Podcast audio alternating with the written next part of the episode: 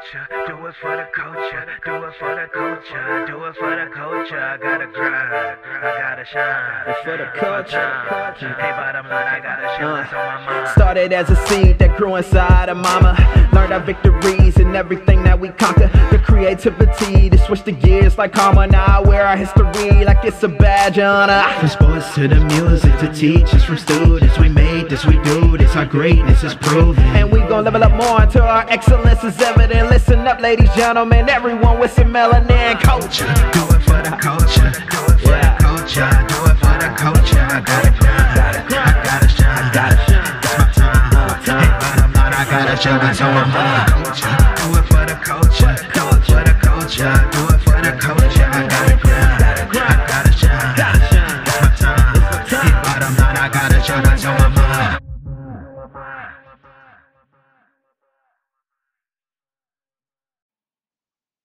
What's up, everyone? It's your girl, the one and only Tay Jordan. It, it is September 2021, and I have been away on a long hiatus. Did you guys miss us for the culture? Been missing in the action. And uh, I know you guys has just been wondering, man, where the heck is Tay Jordan? Where the heck is the podcast? But uh, you know, I had to get away and uh, just got busy starting new businesses. I started a new trucking brokerage. I started a junk removal business in my hometown of Cleveland, Ohio. Um, so just been really busy. Unfortunately, the show had fell back to the podcast, but you know, people been DMing me, inboxing me, Shantae, with a show, with the show. And, you know, honestly, I ain't, I ain't even think y'all was listening for real. You know, made me feel good about myself. Gave people a chance to miss me. You know, you know, I had to see what the demand was like. But uh, with no further ado, man, uh, the time has come. You know, it's time to get back, get back to it, get back to the basics, bring the people what they've been asking for, what they've been, you know, thirsty for, feeding for. Well, I won't say thirsty for, but you know, been wanting. You know, there's some, some demand there. So, uh, for the culture podcast is coming back. We are back. This episode, I got to sit with my homie Terrence Clark. He's out of North Carolina.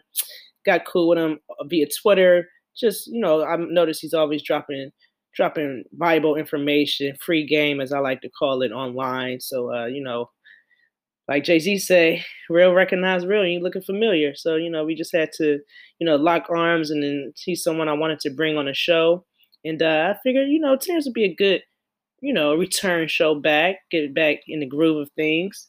But um, yeah, man. So I'm happy to be back. Um, hopefully you guys are still riding with us. Sorry for the long hiatus. Um, but let me tell you a little bit about this guest. So, Terrence, he's a licensed real, real estate agent in the state of North Carolina. His passion for helping families change their family tree through real estate. He has assisted buyers with making critical life decisions, purchasing investment property. His out of the box thinking has allowed his clients to make the most difficult real estate issues and see things through a different lens. He grew up in real estate as a third generation investor helping his family's portfolio grow to over 200 units, which allowed him to brand himself as an investor focused agent. Prior to being a real estate agent, Terrence spent his early professional years in automotive sales, selling over 1,500 cars and earning top production awards at various dealerships.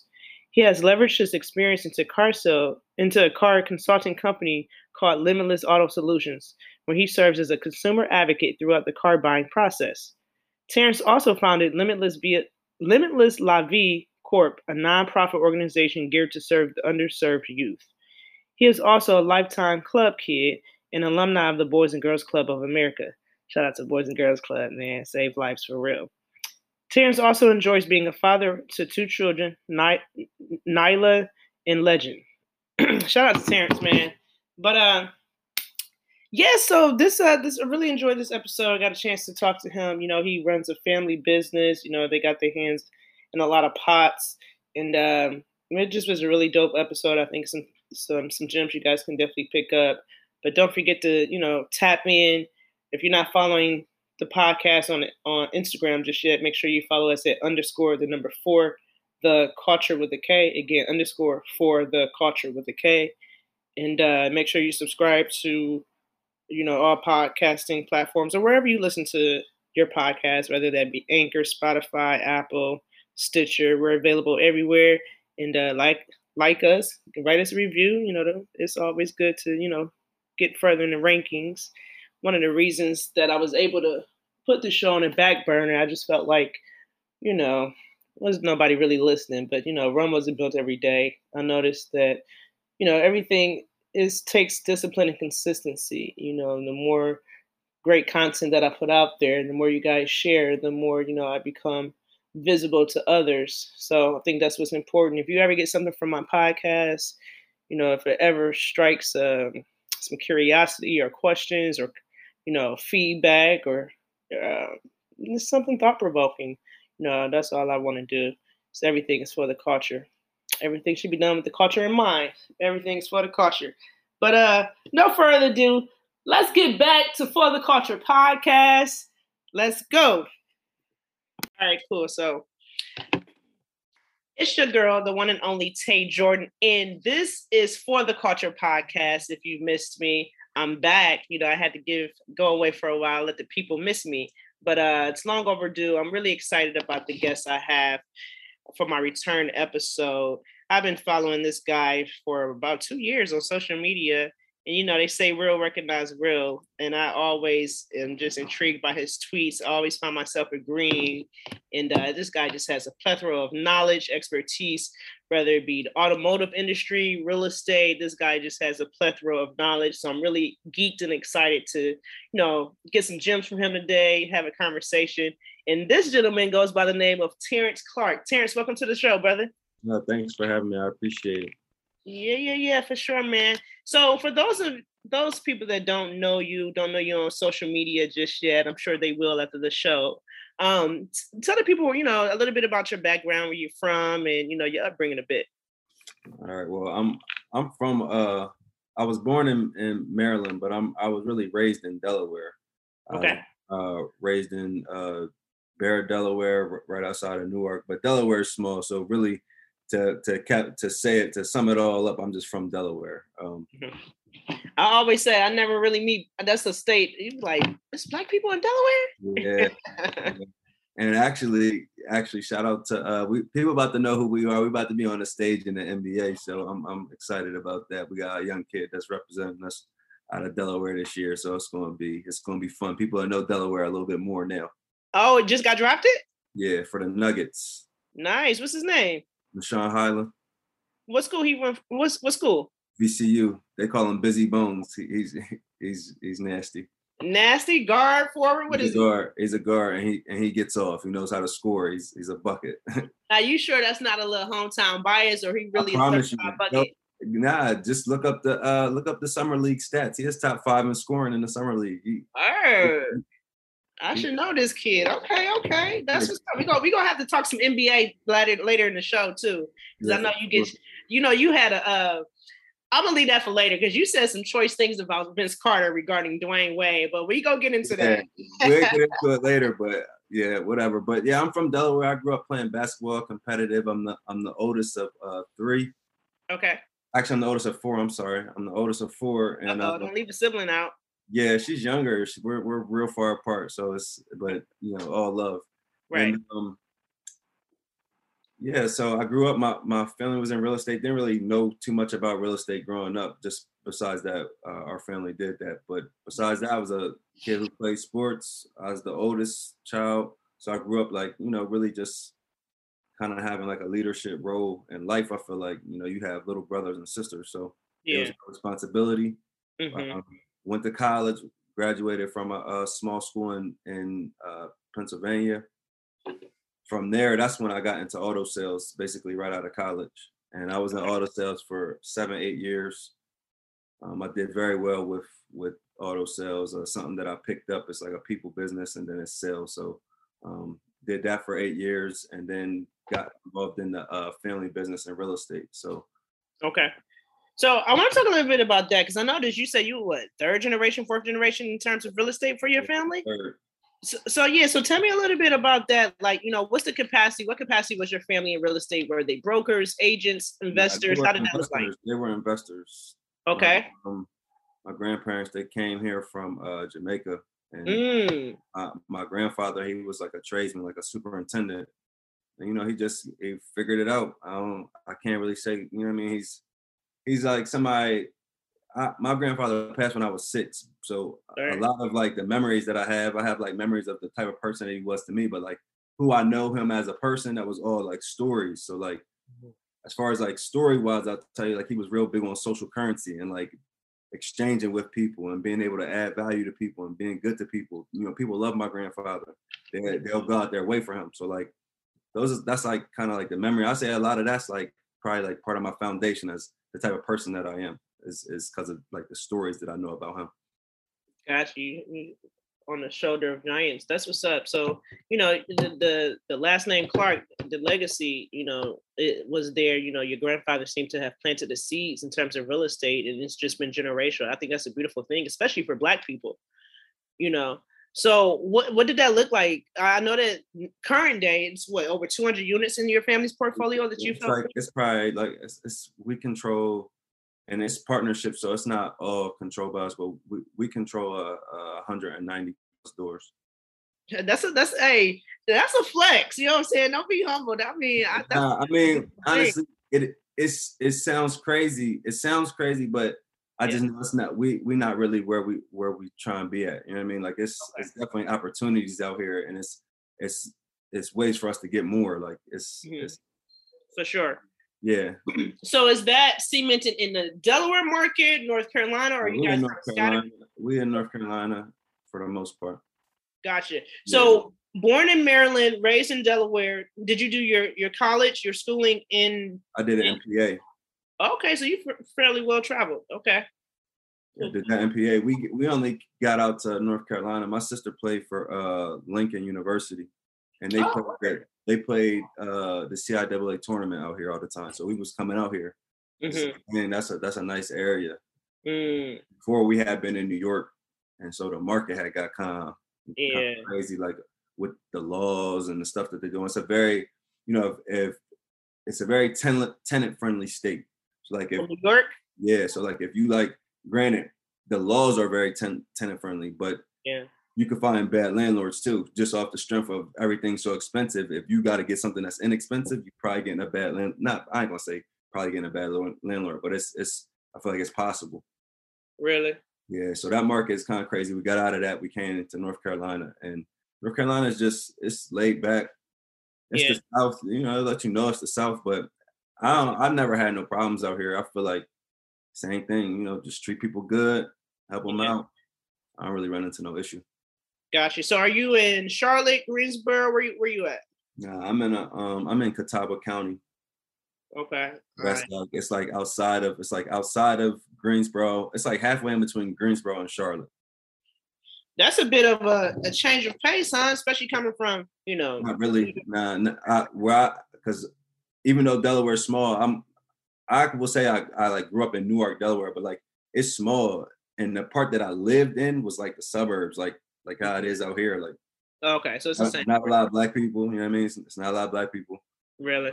I, but I grew up around that. So like I feel like yeah, like I, I, I like I feel like I know how to handle them. You know I mean, like it's it's really just I don't know. I don't know. I feel like you just make conversation with people. You look at them in the eye, like Yeah. on that you not know you not know you don't got no bad intentions. I feel Yeah. like energy be giving it off too. You know what I mean? Like That's true. so you got to be mindful of that. I just make sure that my energy is unless unless I need my unless I'm I'm trying to make it so my energy. right. You want to make it an issue, it can be. Yeah. o- Other than that, I'm trying to have a friendly posture. I'm trying to have a friendly look on my face. I'm not trying to start no Yeah. problem. I want no problem. I mean, just go about my day. No, I get that. It's all about, you know, just being normal. It's just be yourself. You know, it all comes naturally. All right. So tell me a little bit more about, you know, so I'm really intrigued about, you know, it being a family business, you know, so I want to dive deep into that. So, okay, started off with grandpops. Cool. Um, so did that, what did that look like though? Was that him buying his first primary residence and then building, So- getting investment properties after that? Nah, Or- they they they but their first property was an investment. They didn't. they- I don't think they bought a house. I think they bought a four unit, and they was mainly just worried about investing. And they, I think they end up living in. They end up probably living in a couple of the units while they was doing this, and then they bought a single family house. But they mainly was just out to get it off the rip. Like he he worked in buildings, so he kind he understood what was going on. And then again, that social currency. He was meeting people who was educating them. You know what I mean? and he could help them out with their property, manage their property. So it's always making good friendships. And then my grandmother, she was a she was a workhorse. She had she really had the she was really flexing on the work. I mean, she worked as a nurse assistant. I love her to death. I don't I don't know nobody worked her, like her. That's a beautiful thing. You know, and it's so interesting, you know, that's why I'm so um it's so essential for me, I think, to you know get into people's background because you know I, I just I'm always intrigued by people who come from a background of entrepreneurship, and it's always you know interesting to me to see how much that's influenced them. Being that's your family, you know, they knew early on, you know, probably before they even bought their primary residence, they was thinking invest, invest, invest. You know, how can I buy an asset to make more money? Do you think being around that coming up as a youngster, you know, becoming a teenager, becoming an, an adult, becoming a grown man, what type of influence did that have? Was do you feel like because that seed was already I'm, I'm, gonna tell you off rip mm-hmm. everywhere because because I my my mom she's she was she's like into like you know how we dress how we present it. So mm-hmm. like we going everywhere. We the flyest kids around. You know i mean? We we, mm. we got the stuff that the that the the kids in the suburbs got. Yeah. All the jordans we got all that. And it, it just you just notice like mm-hmm. you hear all these experiences on one way. You hear because we going after school we going to go play basketball down in the hood. We not going play basketball. We we driving 20, 30 minutes and we going in, in our in our neighborhood. Like that's really right. You gotta get your stripes, right? Yeah, you feel me? Like the, if you ever see me post any like stuff that we've done like nonprofit wise, it most likely was in in our Boys and Girls Club. Like that's really like our home, like that Boys and yeah. Girls Club. I spent more time in that Boys and Girls Club than I spent at home, guaranteed. Yeah, yeah, I saw that. I'm a club kid as well. I definitely was a Boys and Girls Club kid. And um, it's just, it's, it's just, I think Boys and Girls Club saved lives, man. I don't care what nobody right. say. Facts. And honestly, if they had more people that was really like, in, like invested in giving back, it would save more lives. So like that's part of like part of my mission too is like to give back. Like I want people to know like when you make it or when you get to a position where you comfortable, yeah, you know, you gotta and not even sometimes it's not even about being comfortable. Sometimes you gotta be uncomfortable doing it you know, I remember like the first time I gave real money, that like, it made me feel uncomfortable because I was like, just like handing money over, like, dang, mm-hmm. it was uncomfortable, but like really at the end of the day, it felt good. So like it'd be stuff like that. I just felt like if more of us was really on that path, we would be able to make even a, a bigger difference. Gotcha. So, you know, how did how did um you know, so out of college, your first job was in the automotive industry, right? Where you sell, right you were selling parts, right? Right out of college. Gotcha. How do you think that's that's helped you in terms of what you do now in terms of real estate? Like, of course, you know you got to be a people person. They say, you know, how how has that background helped you? All like really, I say like my whole background really is what prepared me to take on the the car gig for real. Like growing up, I was competitive. You know what I mean? Like the car business, it is, it's, it's competitive. Yeah. And, um, like I had a good friend, family, a relationship that, you know, my friend brought me into the car business. He had already been into the car business for years. Shout out to my boy Jeff. Um, but he was, Jeff. yeah, he was in it for years and he he was doing very well. Like by the time by the time I graduated, by the time I graduated college, he already was living in a house the size of my parents. Like it was like same age, same age as you. Yeah, same age. We we the same year. I known Jeff since I was like seven years old. Like I, this is this is my guy. Mm-hmm. Just like, man, like, so he like, I think you got the personality for it. I think you could do it. And mm-hmm. really it was crazy because all like my people who I would consider like my advisors, like people who I went to for solid counsel, they was all telling me you didn't go to school to be a car salesman. Like, huh. what like, did you go to school for? What did you study? I went to school for uh, sports management. Really? Okay. What did you? I, I thought that I was. I really, honestly, I thought I was going to be like a GM of a team or a, really, or like a uh, or an agent. I, mm-hmm. Still to this day, I always like play around. Like, damn, do I really want to be an agent? Like, oh, we got to wrap off off record. yeah, like because I I really love business and I really love the sport. So like I feel like, and I really love the financial side that comes to it for the for the people that's like the athletes. You know what I mean? I feel like as, as I'm gonna be able to put them in a in a better position. You know, you I, I don't know the exact numbers, but you know, a lot of them don't end up with their money. So like, yeah, I, I think something like that, or even just having ties to what I do now and mm-hmm. tying in with it more. But I just want to be involved with those with those young guys, man. Yeah, and, um, yeah. So all of that kind of that. That's why I went to school. I got out of school. They was like, you didn't go to school to be a car salesman, but I knew he was doing well, and he was telling me about some of the numbers, and I'm like, well, what's you know they like the average salesman makes this. I'm like, well, what do the best salesman make? So that mm-hmm. kind of was my my mindset right out the gate is wanting to know what's the best salesman make and, and go for that. So that's yeah. kind of what made me take the leap. That and I had somebody who was there to guide me. He he had already progressed. He was my hiring manager. So like, okay, this, this is like a front, like a yeah. So you had a nice little plug. Yeah, you feel me? So, so you had to do the work, you know. I'm like, nah, I'm trusting this. So I jumped off the bridge and I and I did it. And it was uh, the reason why I really loved it, like right out the gate, is because there's no there's no like hourly pay at the at yeah, the no ceiling. That's yeah, why sales is so so dope because you know you know you eat what you kill. You know what I'm saying? There is no ceiling. There yeah, but knowing that you don't get nothing if you don't kill nothing, that was like I love that. That was like yeah. ooh, like so I, I, could go out there and get whatever I wanted. It took me it took me a while to really be good. Like the mm-hmm. first year I was just decent. Second year I was better. Okay. third year I really like found my stride. It was it was over after that. How long did you do car sales? I was in automotive sales for like eight years. Okay. Cool, cool, cool. So yeah, so if someone's listening to this, it's like, well, you know, my grandfather didn't own real estate. I didn't, you know, people are looking at it like, well, I didn't come with that type of start. I got to get it. You know, people love to say they got to get it out the mud. And not saying that you didn't. Everybody's journey is different. But for someone that's listening, it's like, well, you know, how can I get that? How can I grow from zero to 200 plus units or something? What would be your advice to someone that's like, you know, starting at zero properties and it's like, I want to be able to build a portfolio? I love that question, especially because like where I'm at with it is like, first, it you just got to know how to get there. So first, put yourself around somebody or go somewhere to get the to get the education that you need, right? Get the so you know the knowledge that you need because really real estate's just it's just math. It's not anything really outside of math. Yeah. Uh, knowing the criteria that you need to be approved knowing how to analyze a deal. It's nothing really more than that. So after you get the education then i say like one of the biggest things you could do is stay lean. Like don't go out and get a whole bunch of debt. Like a lot of people we get we get confused because i guess because of what's on tv what's on social media you know, we thinking that we got to always go and run in and grab the newest car or run and grab this. Like, stay lean. Don't get a whole bunch of debt because the more money that you make, that means the more money of it that you can keep and do something with. Mm-hmm. And then you know, prioritize your credit. Don't yeah. don't don't mess up your credit. If you keep those couple things in, intact, your income, your debt, and your credit, you the sky is the limit for you. Do you feel like a person is ever too there is is a such thing as being too young to make such a purchase?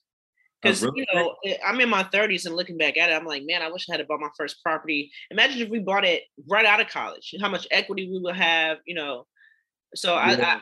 I mean, it, it sucks to to think like what you could have done, but at the same time, you better do something because you don't want to be looking back in five, ten years and saying, "Damn, what if I would have bought then?" Because that's really how real estate works. Like for the most part, the houses go up as time moves on.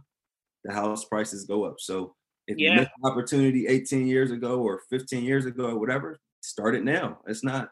It's never too late. It's That's very true. Late. Yeah, I, uh, about that, like you know, I tend to believe that you know the saying goes, "You never be as young as you are today." You mm-hmm. know, and it's the same thing with the market not necessarily that the houses will never be as cheap as they are today, but it's like you're right. They're steady. They're only only going up. Like I look at a market like Brooklyn, New York. I was there what 2011 to 2014, and I'm like, man, if I had a bought in my hood at that time, the hood today, the very same hood, their properties are over a million dollars. You know what I'm saying? I could have got in at 450, but I just wasn't. I wasn't thinking. And you know, I feel like I've gotten to the age. It's like man, if I knew then what I know now, now mm-hmm. I, I, sound like the old head. So I think it's really important for guys like yourself and people like yourself. And I'm so, uh, I'm, I, I think Black Twitter, Black Wealth Twitter, I like to call it, is so dope because it's like, man, if this was around when I was 18, 19, this just, just this plethora of free information, man, you could just dive in. It's anything you want to learn, whether about real estate, automotive sales, stocks, options, you know, it's so it's so much free game out there. That's why you know a person like yourself, you know, give people your handle, man, because people definitely got to follow you. I gotta I gotta read my handle. All my all my handles is they. I try to keep them the same, but sometimes they they not. So this one. So yeah, this is Legends Dad. So that's something I really take a, a pride in as being a dad. So um, oh. Legend Legend is my son's name. Legends. Uh-huh. L E G E N D S underscore dad D A D one and that's my Twitter handle. Legends underscore dad one. Dope, dope, dope. Shout out to Legend. Um, all right. So tell me about this um this problem solvers get paid. I know you, you always hear people say, and I believe it too, you know, you got to add value, you know, and I think that, you know, the more value you add, the, the more that you'll make. Tell me about this problem solvers get paid. So I don't like it's crazy because I don't even know like I don't know if people said that before. I don't know what happened, but I just know one day I just like stumbled upon like this. It just came out. I was like, yeah, problem solvers get paid, and it's just something that stuck. I'm like, yo, that's crazy. Like for real. Like every no matter what you no matter what you can think of, any problem that's out there, you provide some type of convenience or solution to that problem, people are going to pay you. That's like, and sometimes, sometimes when when I say payment, I don't always mean money. Like sometimes the payment isn't money. Sometimes you get a good feeling for doing it, and that's your payment. But like whatever you decide you're getting paid for it, when you solve somebody's problem or solve a problem, you will get some form of payment. It, that's yeah. just how to go down. And my uh my sister is a graphic designer, so she she came up with the uh with the the bag that y'all see with the dollar sign in it. Yo, uh, the money bag. Logo, by the way. Shout out to sis. Yeah, she ah, she's crazy with the logos. She's yeah. she's really like I feel like she's like one of the best that I've ever seen for real. And not even just gassing her up. I just think that she's like literally that talented. She has a good eye, like a really good eye for what looks good. That's yeah, dope, man. She made the logo and we just start putting it on merch. And some sometimes some of the merch, uh, most of it, it goes to my nonprofit. So most of the sales, most of the profits, I'm not sure. There might be a couple of shirts where it's not. It's on the website if it, if it is or if it isn't. But um, a lot of times I send the sales to to the nonprofit, trying to uh, do some things on that end. So just trying overall just have an impact on the world. So tell me more about this this this nonprofit. What is it? Leave. Yeah, it's called uh, Limitless La Vie. Yeah, Limitless. Uh, we started it in 2013. Um, it was after a family friend of ours got um he got his life taken away due to gun violence. So sorry.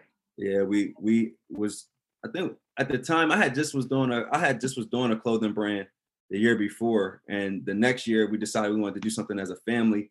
Then this this tragedy had happened, so then we was like, well, we're gonna make it a nonprofit because of this tragedy. So we end up doing that, and and now we're just trying to really focus on uh, like real estate, uh, education, financial literacy through this nonprofit. So I got some got some things planned. I don't want to get too deep into it because we don't have all the all the uh, okay. attached. But it definitely, definitely, um, if you want more information on what we have done, you can just go to limitless la l a v v i e uh, dot org and you can get some information. Super dope. So is this like a national or is this local to where you guys are in North Carolina? So it's it's really so far it's been everywhere where we've been. Like, you know, we've been in Delaware, we've done a lot of stuff in Delaware. Most of the stuff most of the stuff we've done in Delaware has gone through that Boys and Girls Club that I was telling you about earlier. It's like, you know, that's home. So we're going to take care of them. Okay. Um, we, we're in fashion. So like we have merchandise. This problem solvers get paid. This is not even a part of that. This is just something I made up that I send to that. So I, I direct the profits to there.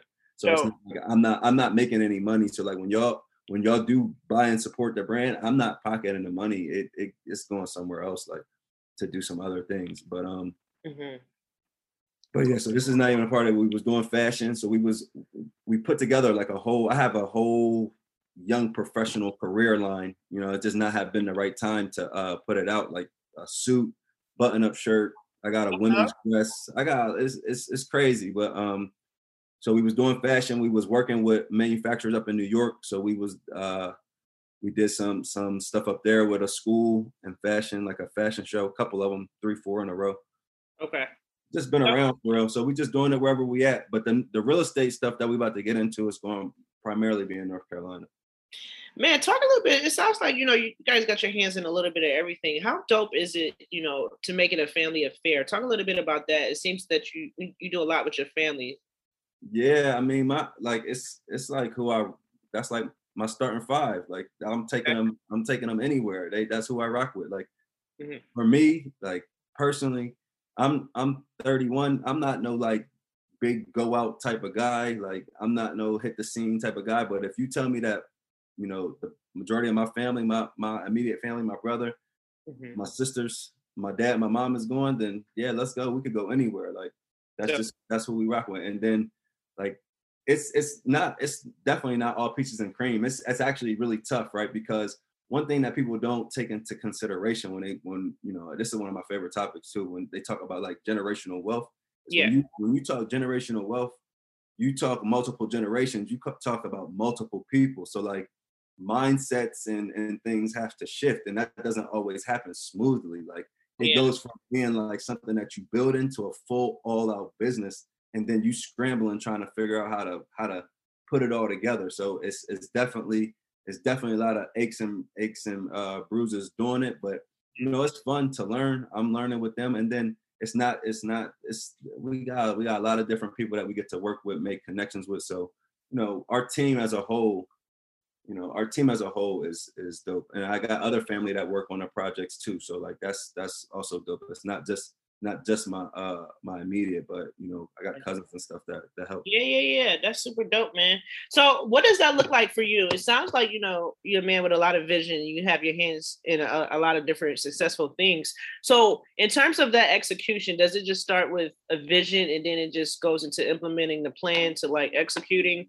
What does I that mean- look? Or do you do it like you know this year I'm focusing on this, or how does that look like for you? Like honestly, I think that that's why I feel like that's why I'm I'm not getting more stuff done. That's not. I feel like you know when we talked about earlier, like like you know this is big. I feel like yeah, I mean whatever. You know what I mean? I just feel like we could be better at the execution. That's I'm not like I'm not like uh overall satisfied of like where we're at.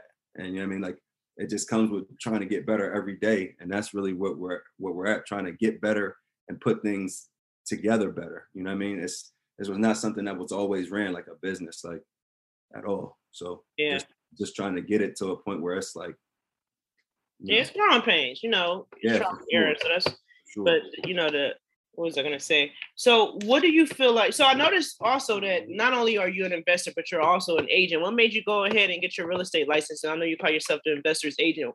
Like, why do you? Why was that essential to you as well?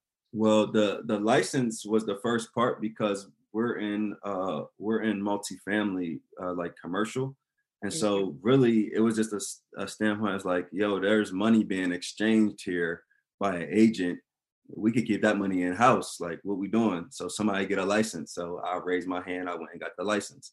Um yeah, that just was that really was the game plan there. And until until it was the game plan until I got with EXP. Like EXP kind of changed my my thought process of being an agent. That company is like so crazy. Like anybody who's thinking about being a realtor needs to really look at EXP as a But like, is it something good or something bad? yeah, no, it's it's amazing. Like it's a brokerage, like how you know you got your Remax, your Keller Yeah. Williams. It's a brokerage like that, but like the opportunity for you as a investor, mind you, I'm telling you, I grew up in real estate. I really understand like the metrics of being like an investor, like numbers and how to put these things together. I ain't gonna even say I'm not I'm not no like the best, but I say I'm I'm definitely not the average in terms of the numbers and stuff. Like I really I really dig numbers. I dig calculations. You know, give me Okay. Formulas and the equations. I try to figure it out the best of my ability. But um, you know, as far as looking at things from that standpoint, I just know that like the opportunity that you could have as an agent and get equity into a uh, a company that's traded on Nasdaq through your regular like real estate transactions, Mm. it's just nothing like it. It's Oh, that's interesting. I I never knew that they offered that to their agents. That's pretty cool. That's neat. and then they got a they have a uh they have like an agent attraction model too. So like how you hear like you know some people will call it like mlm hmm you got like uh you know you know you're familiar with mlm format obviously the, the Yeah, yeah, for sure. ALA, they- MLA, yeah. it's like that. Mhm. but it's only off of it's based off of their production but you know y'all sharing revenue so i'm getting paid for every person that comes in underneath me. You know what i mean? Every time they do a transaction i'm getting paid. When they bring somebody on i'm getting paid from under them. It just it goes down seven tiers like like how mlm company does it's it's wild like it's Yeah. crazy Okay. Yeah, yeah, multi level. That's pretty cool. Um, okay, so for someone listening that wants to that wants to um get their first property, how I know a lot, you hear so many different things out here. So you know, it's like information overload, especially on Twitter, YouTube. Some people say that you know don't buy your primary residence first. You don't want to buy a single family, and I know your expertise is in multifamily. So, would you suggest that a person getting their first property it should be a multifamily, or what's your thoughts on that? Nah, I just think you got to be educated on your market and what your market allows, and what your temperament is as a person. Like, what are you willing to, what are you willing to sacrifice as far as your comfort in order to get your deal done? Because you could very easily have a three, four bedroom, uh, single family house and rent out the bedrooms and be have a multi-family house essentially. You're housing three, four people. They're paying you rent. That rent is essentially going to your bills. You're doing the same thing that you would with a multi-unit property. Sure. So it's really about your ex your level of expertise. Like if do you know your market? What are the laws there? Um, but it's it's definitely it's good if you can make it a multifamily, uh, four unit, three unit. You know, yeah. with all the uh the incentives that they have for first time home buyers, three and a half percent down. And for income, they count in, you know, 50 to 75 percent of the of the property's income towards yours to make yeah. it so you can afford it. It's, it's it's a lot of benefits to that. Um, but this guys try to be knowledgeable. So in terms of building a portfolio, how how can people get access to capital and OPM? Like outside of you know, obviously we know about the FHA program and put down three point five percent and getting in the game, but outside of you know, if you want to continue to build, I know a lot of people are familiar with the Bird method, but what's your thoughts on getting to capital? I mean, honestly, I I don't have too much experience dealing with like capital. Um, okay. Yeah, we don't we don't do too much with that. Uh, okay. All but right. but I would say it's really about the deal. I mean, if if you can find a good deal, you'll be able to find somebody who will give you some. Fund. Yeah. yeah, they say you know find the find the asset and the money will come. That's yeah, I mean that's that's that's true. Like I've wholesale contracts and it's literally if your if your numbers are good, you're not gonna have no problem getting yeah getting it sold just because it's you know people are always looking for a good deal so, and there's literally you know you can ask in your like your facebook groups and even mm-hmm. uh going like some of these uh platforms mm-hmm. blacker pockets bigger pockets and find yeah. some of these uh lenders tell them what you got mm-hmm. and they'll run it down for you if you can or not but you're gonna have you're gonna have to have some money if you're looking for some of that ulterior uh, financing a lot of times you're gonna need something so yeah so in here, we're going to take a quick break. This is for the Culture Podcast. Make sure you follow us on Instagram at the underscore for the culture. Again, that's at underscore the number four, T H E, culture with a K. And also make sure you subscribe to the podcast. Thanks for listening. We'll be right back. I know you just dropped your first digital product. You want to uh, tell the audience a little bit about that? Oh, yeah. So uh, I told you earlier I was in the car business for eight years. And uh, really, like, I got out the car business the whole time, not the whole time, but when I had started to get figured out and get good at it, yeah. I just started also feeling bad about it at the same time. Like, it was like, yo, like, damn, you running it up. And like these people, mm-hmm. you know, you you build a relationship with these people. Sometimes it's like a very quick, but sometimes it's a, a very like intimate relationship. It, this is the second the second largest expense they're gonna have in their house. So you get to really knowing people, knowing their situations and stuff. So like I'm starting to think like, damn, I'm making money, but like I feel like I'm getting over. Like, oh, dang. so you know, it's always something that, and that was like a part of like the reason why uh the nonprofit made was making sense too. It's like, yeah, I got we got to give back. Like we got to do stuff for the community. Like you can't be out here making making money and and not giving back to these people. Like especially yeah. the way that I was doing it. I just felt like it was I ain't gonna say slimy. I just ain't feeling like Dang, yeah, like I feel like, dang, I could have, I really could have got them a better deal. Like, yeah. But at the same That's time, you, you you get into there. You got you have a job. Your job is to is to make money for the deal. That they happy, right? Like they not signing off on no deal that they don't that they not happy with. At the end of the day, yeah, they buying the car because they feel like that's what made them happy. And I just knew how to make get the number where I needed it to be. Like I was a I was could do that. I had an arc yeah. in it. That makes sense. No, you're absolutely right. And so yeah, I put out the book to give like to change the process a little bit to put the the ball back in the uh, consumers court a little bit. You know what I mean? If you follow the book, um, I'm also putting out a, a, document bundle that will follow the book, so it'll keep everything that I say in the book kind of in line, like almost like a workbook. And okay. um, yeah, you you get by the time you get done, your car search should be very easy. Like your your everything should go very smoothly. So if a person don't want to get swindled, they shouldn't go on a car on on a, on the market and buy a vehicle without reading your book, right? No, they need to buy the book. You Yeah. need- first, you need to follow me on Twitter. That's the first thing, because literally, it's so much free information on there. If you Yeah, just, man. if you just if you just search my hashtag how to beat the dealer, you're gonna find some information. Like I Uh-huh. give out so much information for free. That's going that's going to first validate me. So you're going to first be like, oh snap, you know, this is stuff I didn't know, and then you're gonna say, okay, let me read the book. The book you gotta now the book and the document bundle is separate, so you gotta you gotta get the document bundle with the book. Unless you pre-order, pre-orders is out right now. I don't know when they're to hear this episode, but right now I got pre-orders out till September 18th. So uh, Dope.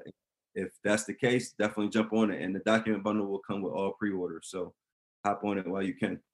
Okay, okay, dope, dope, dope.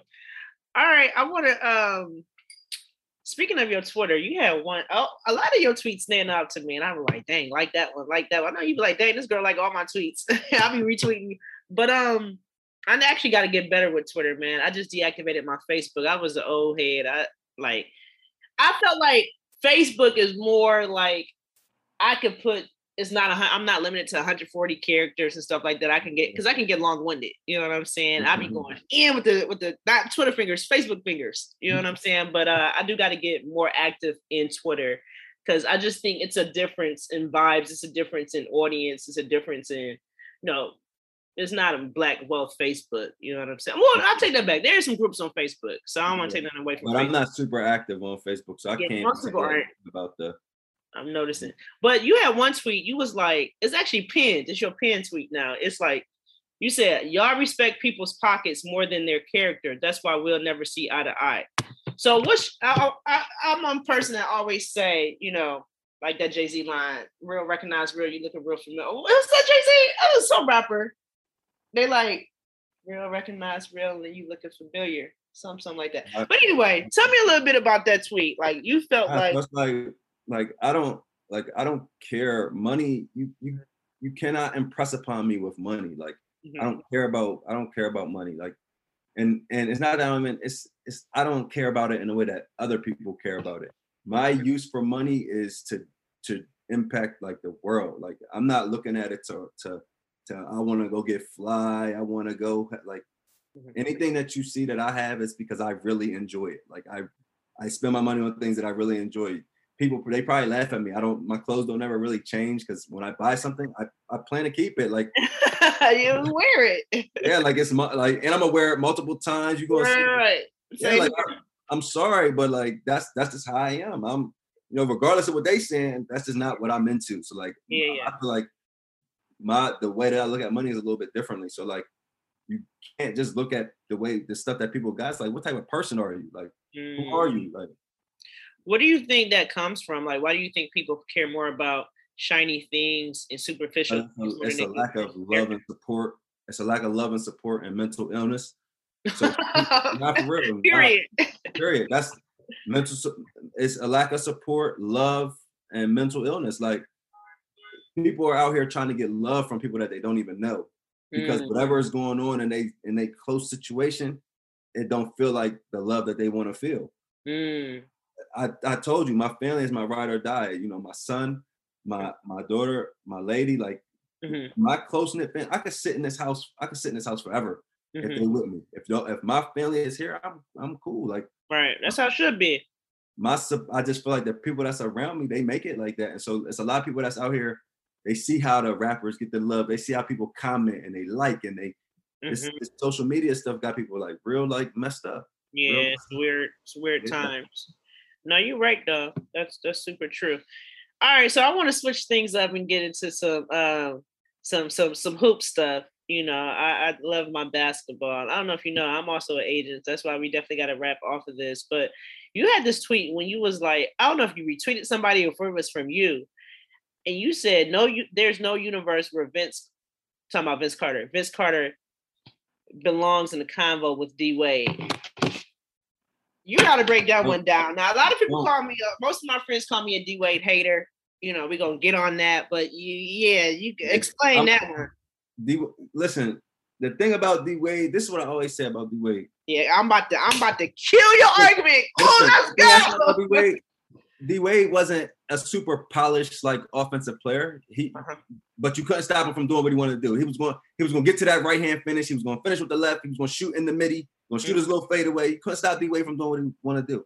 Where D Wade really impresses over over most guards, Yeah. same place where Kobe do, same place where Jordan do, is on defense. He ain't no slouch. D Wade plays D, D Wade in his best in his heyday was a defender. He locked in. Mhm. Th- That that stuff is different. Like that's a different type of player. Like Well, if you want to say Vince, if you want to say Dwyane was a better defender than Vince, of course, that's not Yeah, better overall. He, he scored more. He carried the load. Uh-huh. Yeah, See, he- here's my issue with D Wade fans, right? I think a lot of people overrate him because of the accolades, because of the three rings. But little do people fail people fail to realize or want to admit he's only you you you're, you're only as great as the people around you. He was fortunate enough to get drafted to Miami and they made the trade. Pat Riley and his magic worked his magic, made the trade for Shaquille O'Neal. LeBron later came and signed. You know, if he did not have those teammates, we would be he would be another Tracy McGrady. He would be another Vince Carter. But you know, a, a lot of it, like Kobe said, is luck. You know, he was fortunate. He's played with great Hall of Fame players. He has shown you his lack of ability to get things done in the playoffs without these top tier players. And that's the thing that I take issue with that people never want to admit. You take LeBron away from D Wade, you take Shaq away from D Wade. D Wade is a first round exit. So now we're getting into the Tra- Tracy McGrady trajectory type of conversation. So when people say like he's a better player or all around, you said than Vince Carter, I take exception to that because I don't think he's a better all around player. He's a better defender, but he wasn't a better shooter. He wasn't a better. I don't think he was a better killer. I think D Wade made his name off one finals run against the um, Wow, Dallas that, Mavericks. that that rookie year, that rookie year playoffs was serious. That that's when I knew that D Wade was it. Was the rookie year when he was going at Baron He, Davis. he wasn't. He was- wasn't rookie of the year. He, he, He wasn't rookie of the year, but in the playoffs, he was he was going ham in those playoffs. D Wade was he went. So let me ask you: If they bring that team back and he stays with that team for years and years, Caron Butler, Lamar Odom, what does that look like? What's that ceiling? I, don't- I don't know. Like that's the that's the one thing I'll tell you. Like honestly, I'm not like a big what if guy because I really don't know. Like They were getting past Cleveland like- with Mo Williams like and Chris Kobe- Ilgauskas. Nah, I just don't know. I, I don't know. I can't really guess. I can't really. But see, we can though, because we have facts. He has seasons to where he didn't play with these star players, and he showed you what he can do. His Yeah, knees can only go so far by himself. Even even those years that he was not winning, he was an MVP candidate. D Wade was nasty. Yeah, he was. D Wade was nasty every Oh, I don't year. get this D Wade thing. D Wade he had was. a No moment lie. Like, no lie. D Wade was must see basketball. He was. No lie. More. And, and and don't get me wrong. Don't get me wrong. Vince Carter was Vince Carter had his time, but soon as he gave, soon as Vince Carter gave up, and the same thing happened to D Wade. Soon as Vince Carter uh, went away from it being like a, like him him being the man, he kind of like he kind of lost his way with like. it was his knees that gave out. Same thing with D Yeah, Wade. yeah, true, true. Not no knocking, but I'm just saying, like overall, when I'm when I because when I say that statement, like I don't even necessarily mean as a basketball player, because really it's only but so many sh- shooting guards in the league that's that That's right. caliber of Yeah. player. Vince Carter is he's he's that caliber of shooting guard to But ever see, play. I don't know. You have people, you got people that's really in some alternate universe have him ahead of Allen Iverson in terms of shooting guards. True. When it comes to stacking up, you got Jordan, Kobe, AI. You have people saying that D Wade is the better three, is, is the better, you know, person. They only give him that because of his accolades. That's the only reason why he gets it and that standpoint. Okay, so we no can way- agree that he's not Yeah, better than AI. Heck no. Heck Okay, no. perfect. AI might be pound for pound the best to ever play. That's my guy. I don't care what nobody say. I love AI. He's the people's champ. I'm never going. I'm never going against AI ever. Cool, cool, cool. So let me ask you, um, so who, who's your top five in the, in the league right now? Top what top five look like for you? I, I don't got no order on the top five. I, I can't really pick. Oh, I you can't the fifth. Yeah, cause I don't. You know why? I'm gonna tell you. It's that I don't want to pick the order. Okay, okay. Just give me your five. It ain't even got to be in order. All right. So I'm gonna say. I'm gonna say Bron, KD, You said AD or KD? KD, Okay, Bron, KD, Giannis, okay. Man, this is where you get tricky at right here. It gets tricky after three because you got to cut somebody and you know it. Mm. I'm I'm not putting Kawhi in my top five because I actually like Paul George better than Kawhi, so I'm not going to put him in there. Oh my gosh, me too. We're like the only person, the only people. Yeah, I, I like Paul George better than Kawhi, but uh, then I say him. So I said, so now I'm gonna say uh, fourth.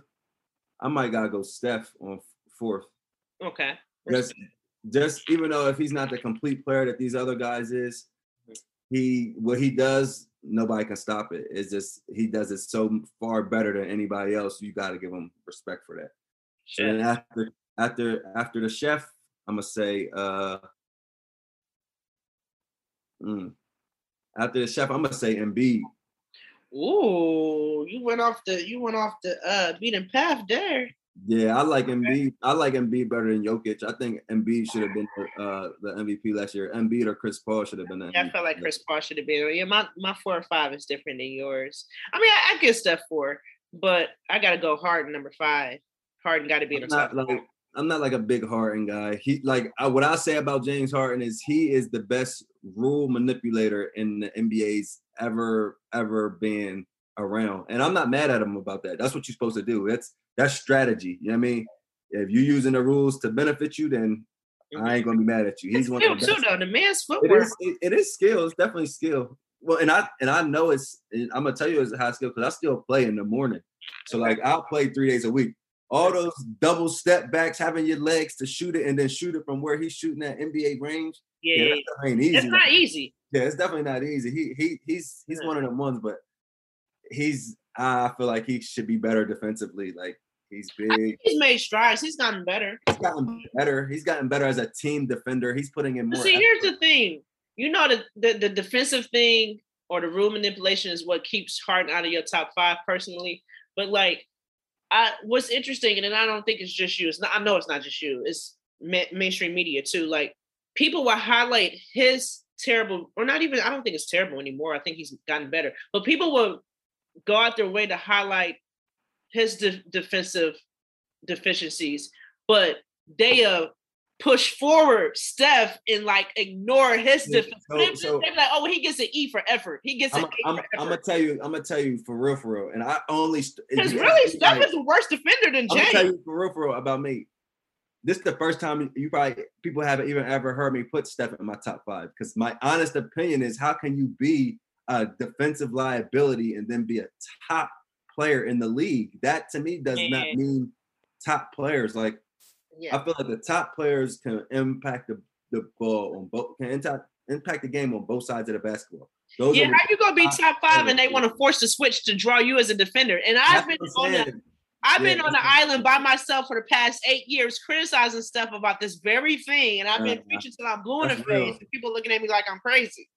No, that's real. I just I like at this point after last year, I'm like, damn, you know what? Even even even so, I felt like he was giving better effort, but what he was just doing offensively was just I just ain't never I just felt like, man, that's that's crazy. Like every night He's the he's type of player, you know how uh, when we was kids, we used to say, "My offense is my defense." yeah, He's that, you know, but he's that to the highest extent. yeah, like uh, whoever's guarding them, they gonna work, so they're gonna be tired. They're not even gonna be a even a no type of threat on offense. They're gonna be But see, here's the thing: when Steph is not on, he's a liability on defense. So if he's not hitting offensively, I mean, he's just being a proxy. Like, what really is Steph really? he's all, but nobody's going to ever think that Steph is off. So he's always going to get a reaction, which is really all he really needs. yeah, as long as people are running out at his face, he could take one dribble, take two dribbles, make a dish, or take get an easier shot. Like Mhm. he's Steph Curry. He's he's, he's a threat. That's that's really. The, the I was the person back, and I still to this day feel this way, and I probably go to the grave feeling this way. I feel like Kyrie Irving is a better player. overall. He he he may be. I mean, he may be. He may not just be as good as a of a three point shooter, but like Yeah.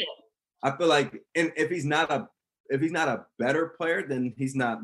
He's they're probably the same, or he's definitely not no far better. Than, Kyrie is one of them ones. Like uh, when they talk about when they talk about like scoring in the NBA, everybody always will say, "Yeah, KD is the best," but Kyrie is the same animal that that KD is. He's just not six eleven. He's not six eleven, but but it, it doesn't even matter because you can't you can't contest the shot. No, Yeah, no yeah. matter where he takes a shot from, it's going to be uncontested. One on one, he's he's he's what KD is. He's just you know whatever six four or whatever, however tall he is. Six two. Let me ask you this: KD or LeBron, if you could pick. Am I playing in this game or just watching? Just, I mean, just do an eye test. You know, just you're not even playing in the game. You just, you know, I feel like I feel like I could build a team around either one of them with no problem, like at all. I think- I just love I love the way that I love the way that KD plays. Like Okay. don't get me wrong, I like LeBron as a like I feel like LeBron should be much more dominant as a scorer. Like even though he's one of the you know he's one of the top mm-hmm. scorers in league history just by just by doing what he does well. I just feel like if like Jordan averaged 34, 35, I feel like LeBron should probably could probably average 40 in these leagues. I really feel like he should have went for that one year just to just to just show us like Yeah, I think that take away from the player that he is, though. He's such a distributor, but he can score. Yeah. I know, but it's like so easy for him. Like that's the thing. It's like if you have this advantage every single time down the floor, and nobody, I can understand you. Like, but forty, he shoots like sixty percent once he gets like 3 Mhm. steps in from the from the foul line. Yeah, that's I true. feel like he could get forty. I feel like he could get forty every night. You're right. It would have been nice, you know, 26, 27 year old Bron, probably Miami Bron. That would have been a place to do it. Yeah, That yeah, he would have had to do it then. Yeah.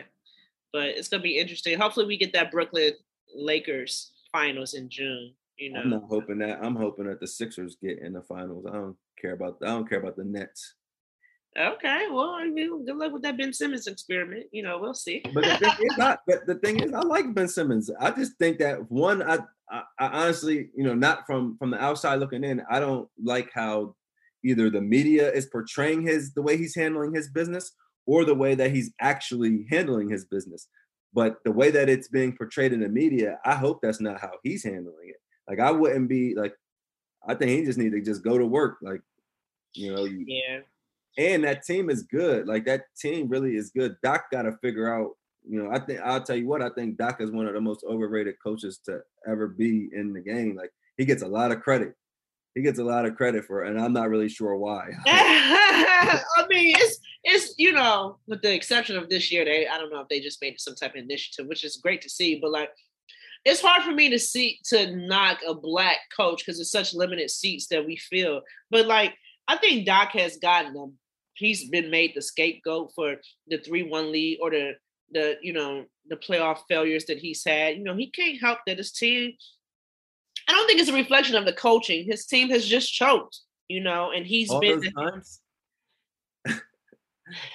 He's the common denominator. He you know can't. Like, He, he can't go on the floor and play for them though. He Yeah, can't. But, I'm oh, just that saying, but all these get hurt. but look at all like all these times these three one leads happen. What is the common denominator? It's not the players because it'd be different players from different teams. So it's not the players.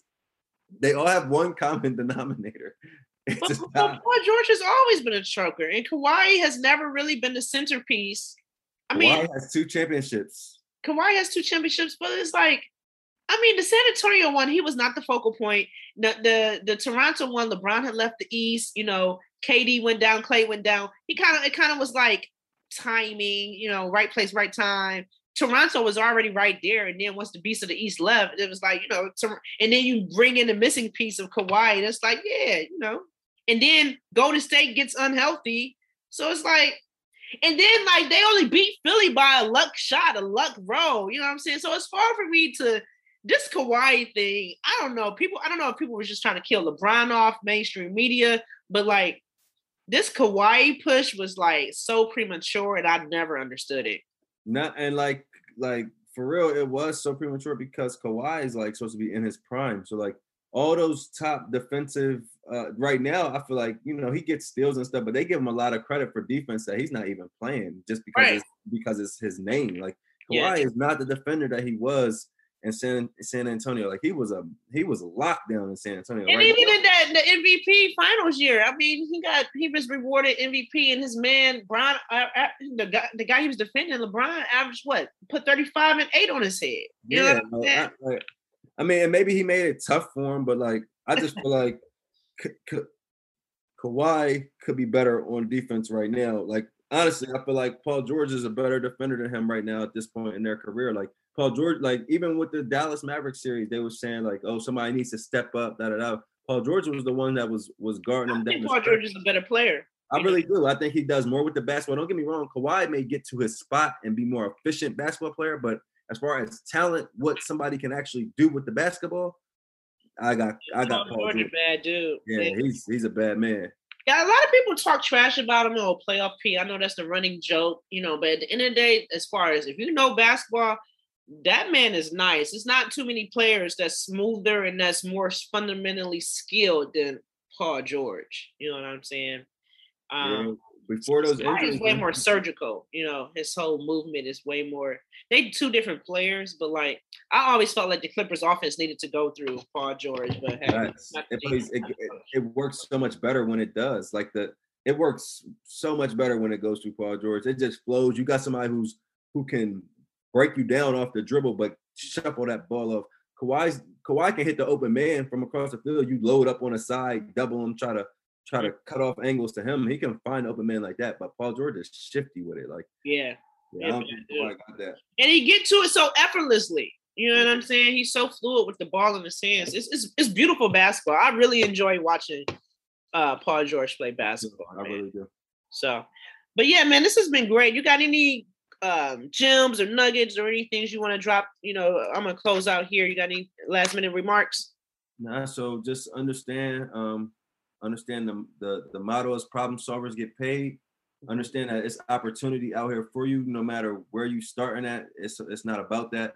Because even if even if you somebody who started with something, just know you can mess it up too. We done seen it. There's a saying out there too for uh for these businesses that get passed down to the third to the generations. They say by the third one, the third generation is going to lose it all. So like, just understand like it's it's not easy out here, no matter where you at, and you can get it. It's opportunity. Just keep pushing. And if you need, if there's anything you feel like I can help you with, definitely reach out. Got you, got you. That's love. Also, man, you know this for the culture. We always talk buckets and music. So, you know, uh, and going on right now in music, you got Certified Lover Boy by Drake dropping soon, and Donda by Kanye West just dropped. So I always had this conversation with uh, some of my best friends in terms of Kanye versus Drake. I got my one best best friend. She's a huge Drake fan. I'm always telling her like, "Yo, he is nowhere in Kanye's dimension." So I want to ask you this: Kanye or Drake? Who you taking? If we just talking pure rap.